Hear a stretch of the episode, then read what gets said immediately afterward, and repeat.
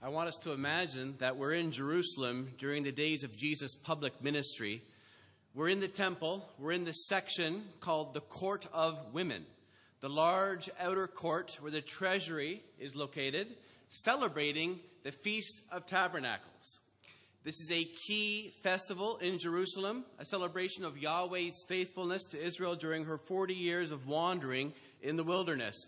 And at this feast, there are four great towers. They're massive, and each tower has four golden lampstands at their summit. And the fire from these 16 lampstands is blazing. The whole city of Jerusalem is illuminated with their light. This is a time of rejoicing, a time for singing and celebration. There's music from the Levitical orchestra. That's right, the Levite priests have an orchestra and a choir too. And, and people are dancing. They're dancing in the temple, not like at a club today uh, with men and women out on the dance floor, but men of piety and good works. They're the ones dancing in the temple courts while the women look on. But even so, the place is bumping. The Levites are laying down some sick beats, and the celebration continues all throughout the nights of the feast and celebration of God's amazing salvation, especially God's deliverance in the Exodus as he led his people with his presence in a pillar of fire by night. And using our sanctified imaginations, it's in this setting we see Jesus of Nazareth standing up and in a loud voice declaring, I am the light of the world. Whoever follows me will never walk in darkness, but will have the light of life. The Levites stop playing their instruments. The men of piety and good works stop dancing. Everything comes to a halt. Think of any religious figure in history Abraham, Moses, Muhammad.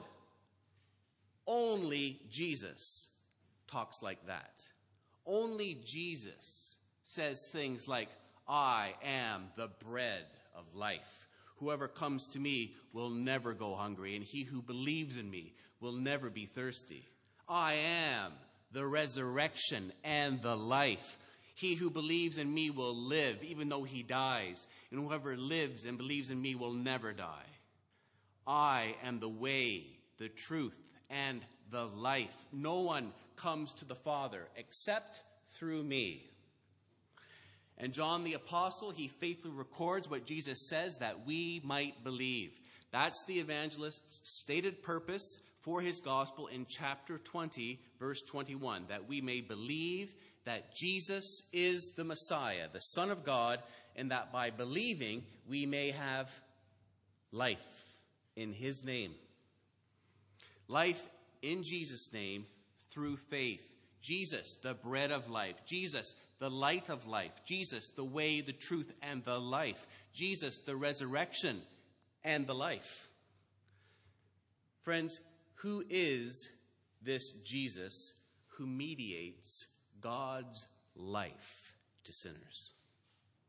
And how is the life Jesus mediates appropriated?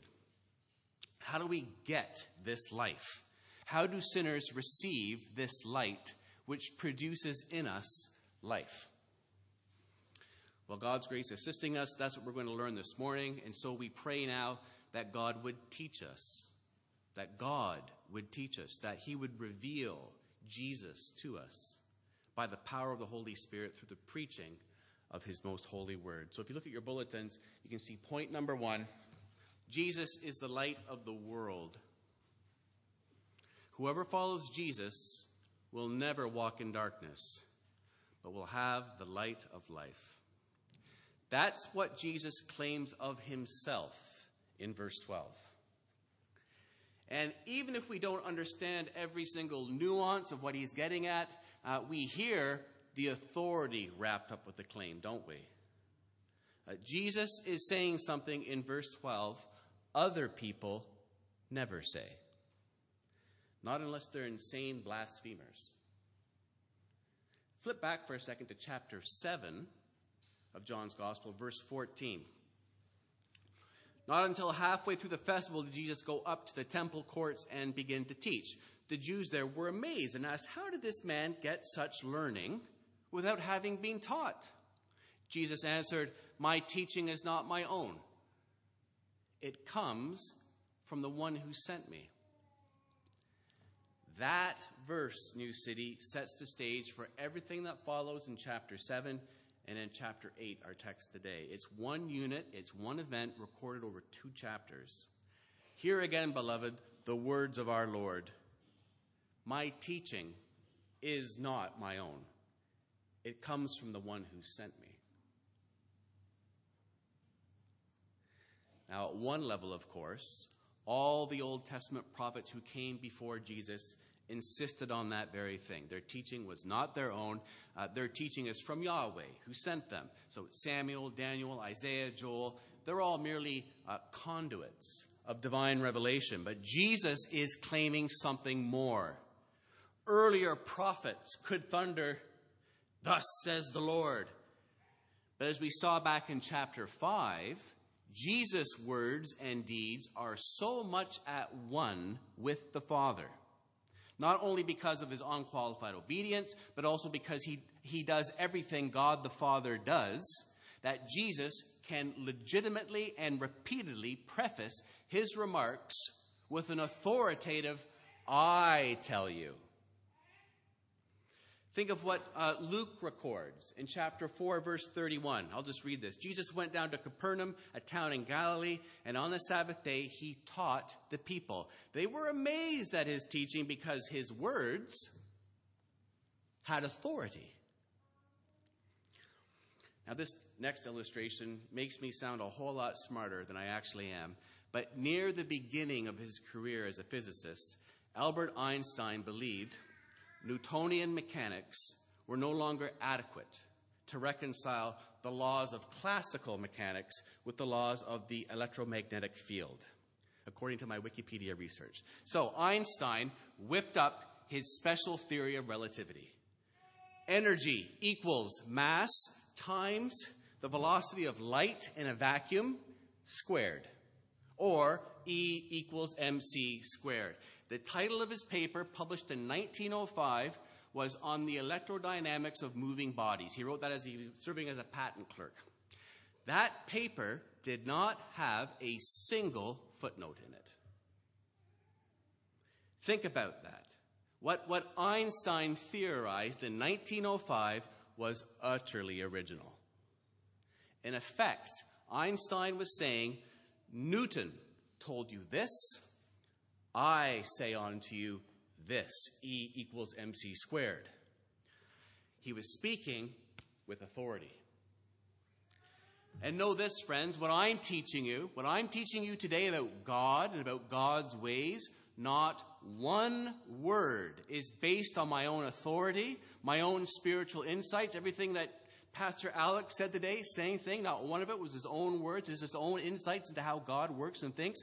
We wouldn't dare I don't care how talented a public speaker a man may be, how excellent his stories, how excellent his illustrations may be. He can be William Shakespeare when he gets behind that pulpit. Nothing a preacher says will ever, ever be as important, as effective, as endued with the Holy Spirit's power.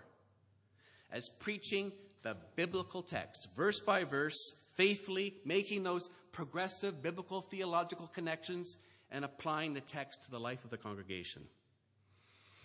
Any knowledge a human being may have of God is always, always a mediated knowledge. It's based on what God has revealed of himself to us to, to a very limited extent in nature itself. We read of that in, in Romans chapter 1 to a very limited extent. And in the 66 books of canonical scripture. Because we don't have direct, unmediated access to God's mind, do we? But the teaching of Jesus is teaching with authority, divine authority. Jesus is God's divine revelation.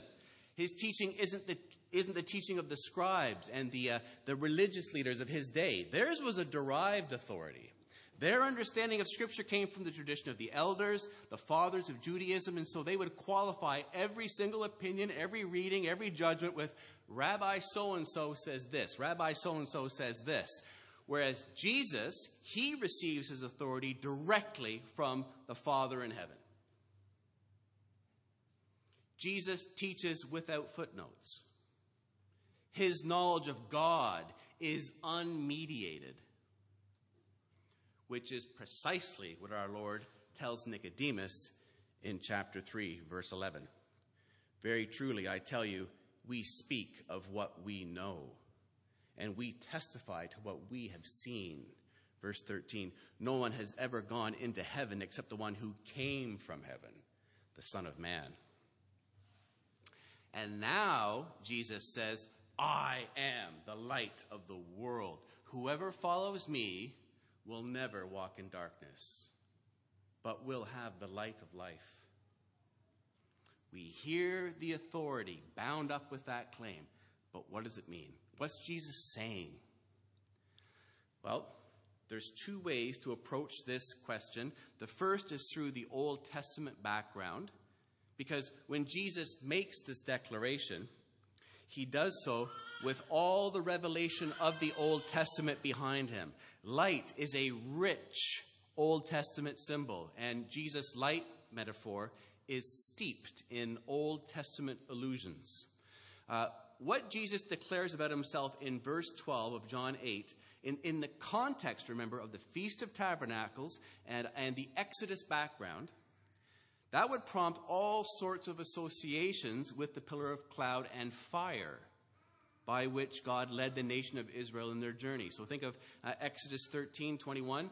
By day, the Lord went ahead of them in a pillar of cloud to guide them on their way, and by night, in a pillar of fire to give them light, so that they could travel by day or night.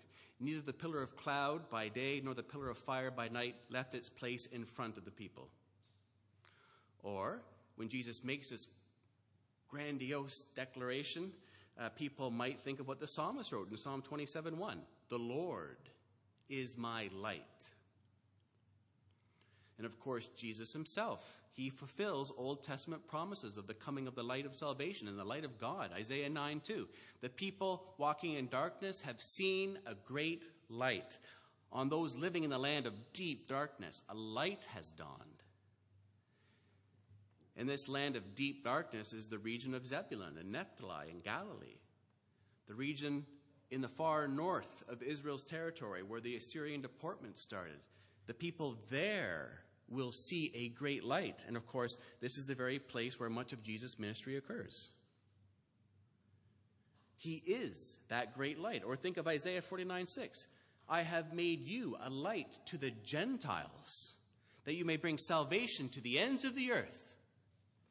And for the readers of John's gospel, those of us who have been there from the beginning, from chapter 1, then we've already learned from John's prologue that Jesus is the light of all mankind, haven't we? It's, that's already been established. It was one of the first things John taught us about Jesus. Chapter 1, verse 4. In him was life. And that life was the light of all mankind. The light shines in the darkness, that is, the darkness of corruption and rebellion, and the darkness has not overcome it. In those verses, light has an overtone of revelation, doesn't it? John the Apostle is speaking of divine truth light that's being revealed to this fallen world. Divine truth light to which John the Baptist bears witness in Jesus Christ. Revelation and truth from God that is overcoming the darkness of moral corruption and ignorance. Divine truth light in which people must believe. And Jesus is the one who brings revelation. Jesus is the one who brings transformation. Jesus is the one who overcomes moral darkness. Which dovetails then deliberately with John chapter 3 verse 19. I want you to turn there to see this. We're just we're tracking along this theme of light in John's gospel, John 3, 19 to 21. This also, obviously, this text is chapter 3, so it comes before what we're reading of now in John chapter 8, before the Feast of Tabernacles, and this great public pronouncement in, in verse 12. But here we read that in this age of God's inaugurated but not yet consummated kingdom, the light, the light is still in mortal combat with the darkness. So look at 319. This is the verdict. That is, this is the negative verdict. So we can picture Jesus the judge passing sentence from the bench or it's actually it's John the apostle saying this, but this is the verdict. Light has come into the world. Light that came into the world with Jesus' incarnation. He is the light. Light has come into the world, but people loved darkness instead of light. People prefer to live without such knowledge of God, without such brilliant purity. They're not willing to live by the truth. That's what John is teaching. People choose the darkness, and their condemnation lies in that very fact. They chose darkness. They shut themselves up in the darkness. They cut themselves off from the light. Why do they do that? Because their deeds were evil. They're so immersed in their wrongdoing, they have no wish to be disturbed. They refuse to be shaken out of their comfortable sinfulness. They set their love on darkness. They love the darkness and hate the light. It's as bad as that. And so they refuse to come into the light. Why not? Verse 20b for fear that their deeds will be exposed. Oh, the verb John uses there suggests not only exposure, but shame and conviction. This hatred of the light in the fallen human heart is fathered by a revulsion against being exposed by the light, being shamed by the light, being convicted by the light. It's rooted in self righteousness and pride. And, beloved, this divine verdict applies to every person, every person in their natural fallen state. Why doesn't your lovely mother, the gentlest, kindest, sweetest person who ever lived, why doesn't she come to Jesus Christ, the light of the world, in repentant faith? You've evangelized her a hundred times. What's the matter? Is she bone ignorant or something? God tells us in John chapter 3 because to come to the light means to have one's darkness shown for what it truly is, and to have it rebuked for what it truly is. Sinners love sin. Your mom, your child, your friend, your unbelieving spouse, they love their sin. They hate the light. It's not ignorance. It's not that they lack the basic faculties of reason. It's not misunderstanding. Sinners prefer moral darkness. Give a pig the option of sleeping in a bed with clean sheets or wallowing in a pit of mud. Which will they choose? It's going to be the mud pit every single time. Why? Because that's their nature. It prefers mud, it loves filth. And before the new birth, we're all like bugs that run from the light when someone picks up the rock. We love our corruption. We delight in our evil. We love darkness. We hate light. God says so. You're not the exception. And we refuse to come into the light because if we do, then we're exposed for what we truly are. From God's perspective, not society's, but from God's perspective. It's like, it's like the bathroom scale, sitting in the corner of the washroom, gathering dust after we've blown the diet and we haven't worked out for months. We don't want to step onto that scale and see the truth. In the same way, sinners resent the truth. They resent the scriptures, they resent the church, and they resent Christians. They run from it all. It's a strong, dominating compulsion in a fallen human heart. And so that's why we pray, Lord, you change their heart. Give them a new nature. Grant them the new birth. Monergistic regeneration. We looked at this a couple weeks ago. Right? But by contrast, whoever lives by the truth is willing to have their deeds exposed. Not to parade their own righteousness before the world, but to allow Jesus, who is the light, to do the truth through them. Look at 321. But whoever lives by the truth comes into the light, so that it may be seen plainly that what they have done has been done in the sight of God. So, while the lover of darkness shuns the light out of fear of exposure and shame and conviction, the lover of light doesn't prance forward to parade their, their wares with cocky self righteousness, but rather so that it may be seen plainly that what has been done has been done in the sight of God. The, the Christian's worshipful shout of praise is, all glory be to God. All glory to Him. I'm not an intrinsically superior person. I'm not intrinsically more holy than anybody else. I am the handiwork of God. Beloved, if we enjoy the light, it's because all that has been performed has been done through God in union with Him and therefore by His power. We were dead in our trespasses and our sin. And now, John, the evangelist, he expects us now to link with their common themes of light. His prologue in John chapter 1, what we just learned now in John chapter 3.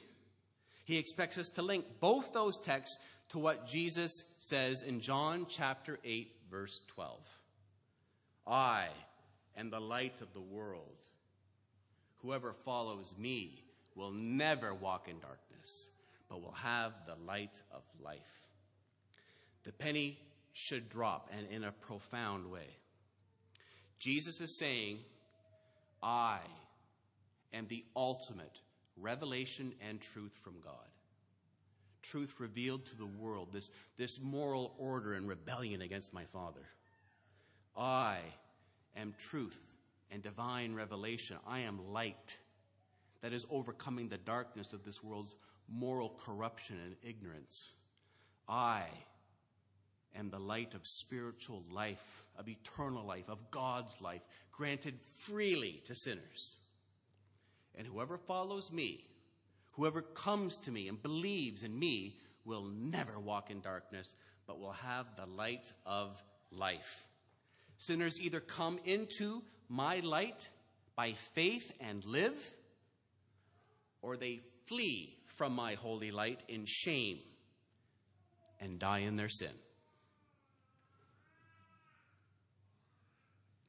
Verse 12 is one of those life changing, destiny altering sorts of verses. Each one of us here today has come to a crossroads, as it were. Friend, I want to ask do you see? Is God teaching you what this verse says about you? and what it is, who it is you so desperately, desperately need? Do you see from this verse who Jesus truly is and what he alone provides? Is God teaching you? Pray that he would. I am the light of the world. Whoever follows me will never walk in darkness, but will have the light of life. That's a divine promise.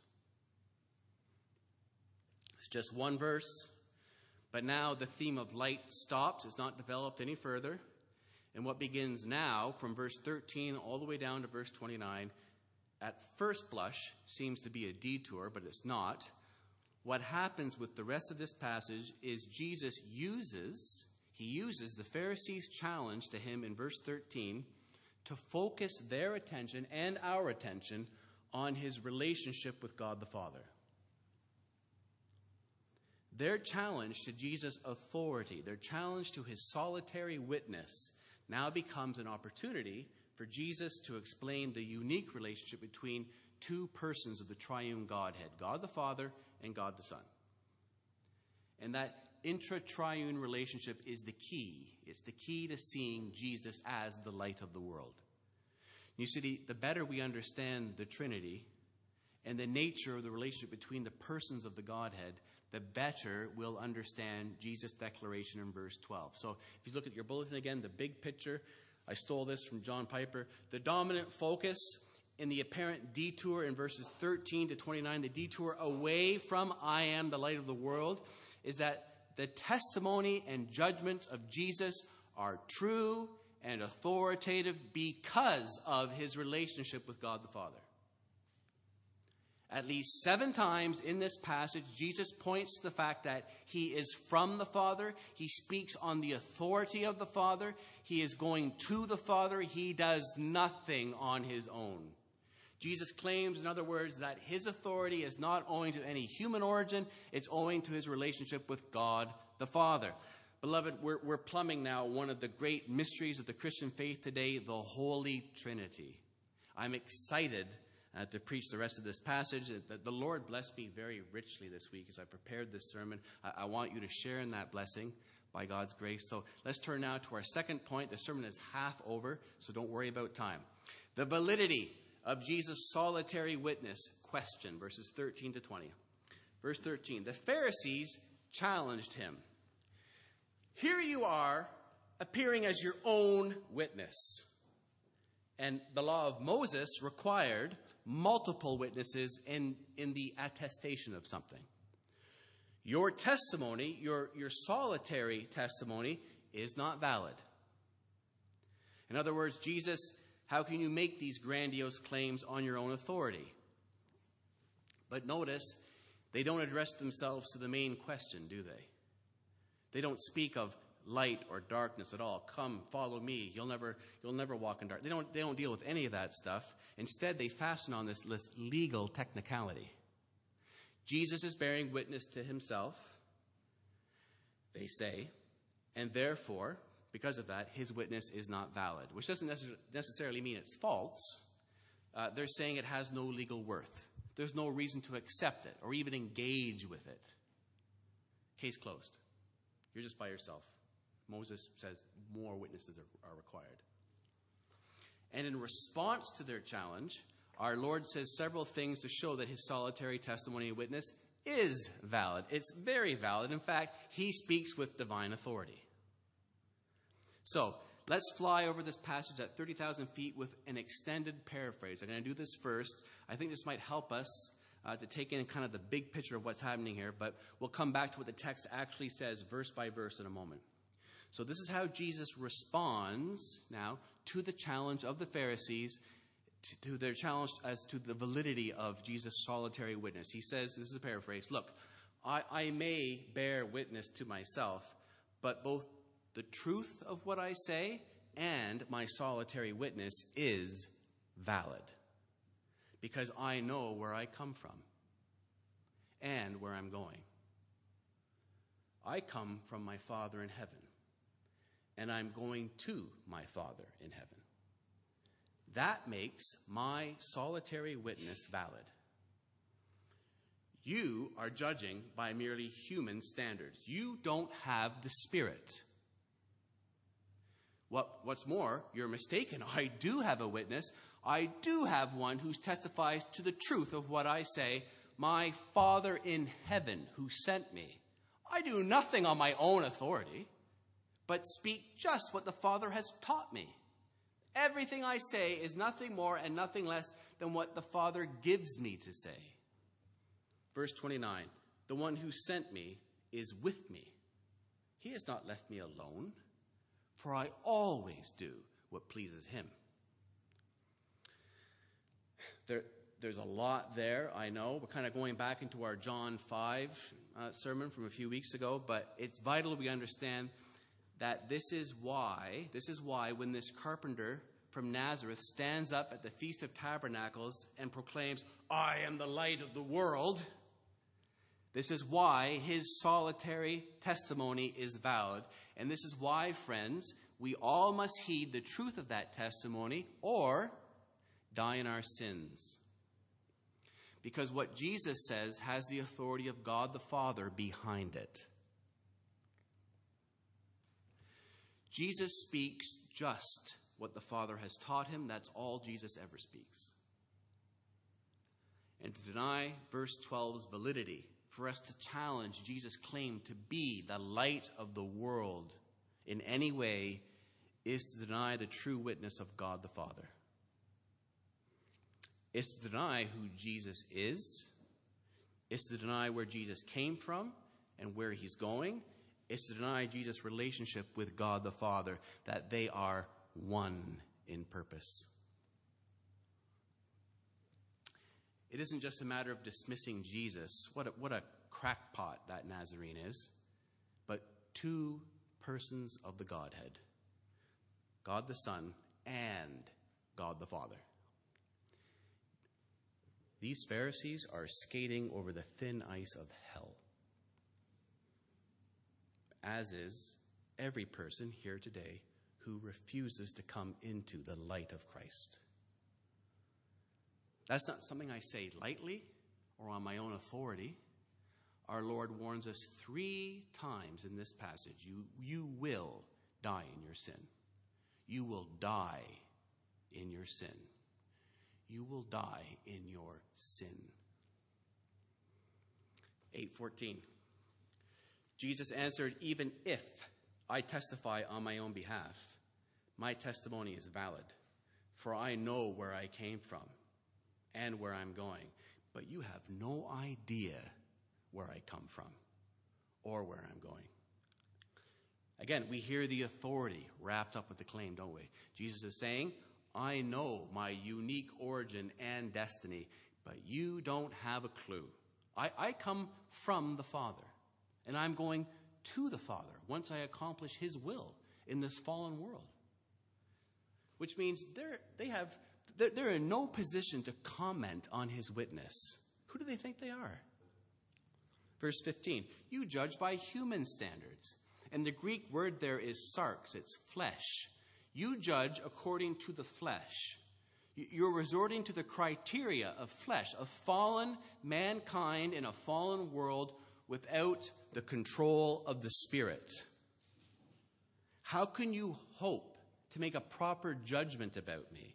You need to be taught by God. You need to be born again, born from above by the Spirit. 15b, I pass judgment on no one. Jesus doesn't judge the same way the Pharisees do. He, Jesus doesn't appeal to any superficial, fleshy criteria. Verse 16, but if I do judge, my decisions are true because I am not alone. I stand with the Father who sent me. Which means the Pharisees' objection in verse 13 about Jesus' solitary witness being invalid is itself invalid. How dare they say such a thing? How dare they? And now Jesus builds on this truth and he quotes their verse 13 Old Testament proof text right back at them. Verse 17. In your own law, it is written that the testimony of two witnesses is true. Well, I've got those bases covered. Verse 18.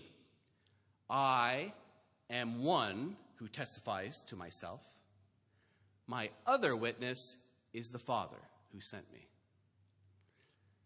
Isn't that glorious? I, I love it when Jesus speaks that way. I love John's gospel. It's so explicit. And of course, God the Holy Spirit will be added as another witness in chapters 14 through 16.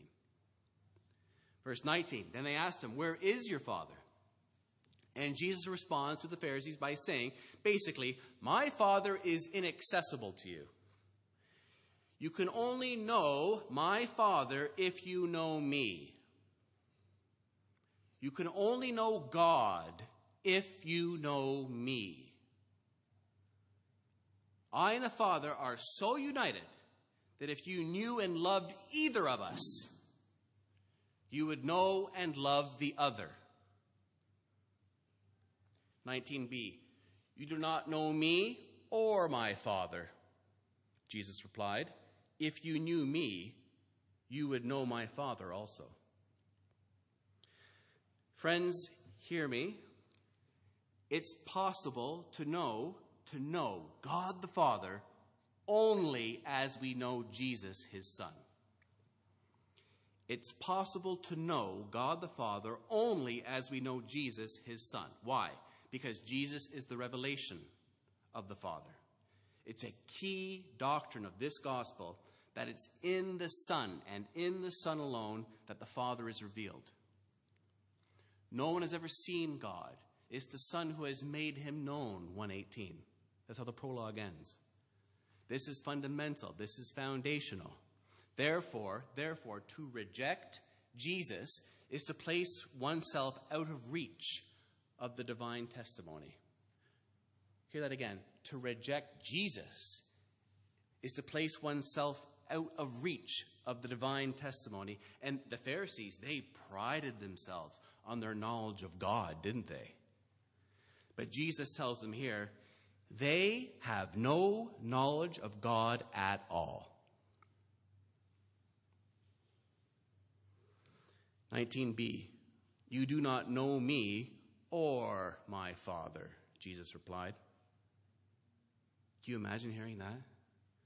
If you knew me, you would know my Father also. And of course, that, authoritative declaration doesn't just apply to these Pharisees here in chapter 8, uh, it applies to the whole world. Friend, if you don't honor Jesus as God, then you don't honor the Father who sent him. We looked at this in great detail back in John 5, but let me just say this. In 2015, Dr. Larycia Hawkins an associate professor of political science at Wheaton College, a Christian college, posted a photo of herself on Facebook wearing a hijab, along with a lengthy post in which she said, in part, I stand in religious solidarity with Muslims because they, like me, a Christian, are people of the book. And as Pope Francis stated last week, we worship the same God. Wheaton College moved to place Dr. Hawkins on administrative leave, which sparked a great debate, a great deal of debate at the time about whether Muslims and Christians do in fact worship the same God. We know where Pope Francis stands on this matter. What does Jesus say? 19b. You do not know me or my Father, Jesus replied. If you knew me, you would know my Father also. Muslims hold that there is one God. Muslims believe that Allah has no partners. And assigning partners to him is it's called shirk. It's the highest blasphemy. John 1 1 to a Muslim is the highest blasphemy. In the beginning was the Word, and the Word was with God, and the Word was God. Christians believe that within the one being, that is God, there exists eternally three co equal and co eternal persons, namely God the Father, God the Son, and God the Holy Spirit. These two views of the nature of God, Christian and Muslim, are irreconcilable. Absolutely irreconcilable. It's no use pretending, for the sake of political correctness or whatever, that, it, that they're not. Please, Christian, love, love your Muslim friend and neighbors enough to insist on this. Faithfully proclaim this truth. Basically, we believe different things with respect to our duty toward God as well. Muslims believe that a person's duty toward Allah is to submit to His will. The goal of Islam is not salvation but to bring the entire world under the rule of Allah. The Christian believes that the most fundamental duty toward God, out of which obedience arises, is repentance and faith in the Son of God, Jesus Christ. The goal of Christianity is the salvation of sinners through the righteousness, substitutionary atonement, and resurrection of Jesus Christ, the God man. Do you see? I mean, the goals of the two religions could not be more dissimilar. And because the goals differ, how we worship and how we act in the world also radically differ. Beloved, we're required to lovingly state this truth and work out the implications. 19b. You do not know me or my Father, Jesus replied. If you knew me, you would know my Father also. Just, just think about that for a minute. That, that, that's a theme we find all throughout John's Gospel, too. Look at, turn to uh, chapter 14, verse 7 for a second. This is, this is Jesus speaking during the upper room discourse. We'll be coming to this, I suppose, in a, in a few months down the road. But he says in 14:7, "If you really know me, you will know my Father as well." From now on, you do know him and have seen him. Philip said, uh, Lord, show us the Father, and that will be enough for us. Jesus answered, Don't you know me, Philip? Even after I've been among you such a long time? Anyone who has seen me has seen the Father. How can you say, Show us the Father? Don't you believe that I am in the Father and that the Father is in me? The words I say to you, I do not speak on my own authority. Rather, it is the Father living in me who is doing his work. Jesus is saying, Philip, what you've witnessed these past three years as you've lived and as you've traveled with me is nothing less than the revelation of the Father in the Son. That's a fact, Philip. It may blow all your monotheistic categories out of the water, but it's true all the same. New City, hear the scripture, hear God's truth. God the Father has made himself known in the eternal Word, Jesus, who is himself God, but who became flesh. Therefore, whoever has seen Jesus has seen the Father. And Jesus exhorts his apostles and he exhorts us to believe it. 14:11 Believe me when I say that I am in the Father and the Father is in me. Okay, back to chapter 8. 820. He spoke these words while teaching in the temple courts near the place where the offerings were put, yet no one sees them because his hour had not yet come. But when that hour does come, the hour determined by the Father, Jesus will be seized and he will be crucified for the salvation of all whom the Father has given to him. All who come to Jesus and believe, they will have life in his name. Verse 21 Once more, Jesus said to them, I am going away. Where? Where is Jesus going? Back to the Father and the glory he shared with the Father from eternity past. I am going away, and you will look for me, and you will die in your sin. They will go on looking for the Messiah. They will go on waiting for the Messiah but they will not find him because they've rejected the only Messiah there is. Don Carson says the singular sin in verse 21 refers to the particular sin of unbelief, of rejecting Jesus and the revelation he is, the revelation he brings. Where I go, you cannot come. How can it be otherwise? Isn't that, the, isn't that consistent with Jesus' teaching throughout John's gospel? To reject the Son is to reject the Father. So if they do that, if they reject Jesus, how can they hope to enter into the Father's presence on the last day? How can any of us hope such a thing? Jesus says, Where I go, you cannot come. This is a warning then, a warning the Pharisees must heed if they persist in their blind rejection of Jesus as the light of the world, then they will perish away from God in hell forever. Friends, there are eternal consequences for rejecting the eternal Son, the one who is from above, the one who came into this fallen world, this moral order that's in rebellion against his Father. God's sinful image bearers do not thumb their noses at God Almighty with impunity. Where I go, you cannot come. Verse 22 This made the Jews ask, Will he kill himself? Is that why he says, Where I go, you cannot come? But he continued, You are from below, I am from above. You are of this world, I am not of this world. I told you that you would die in your sins. Do you recall the story of Moses and uh, the burning bush from Exodus 3? Moses is tending sheep on Mount Horeb and he sees a bush that's on fire, but which is not being consumed. And God calls to him from the bush, Moses, Moses. And Moses says, Here I am. Do not come any closer, God says. Take off your sandals, for the place where you are standing is holy ground. Then he states, I am the God of your father, the God of Abraham, the God of Isaac, and the God of Jacob.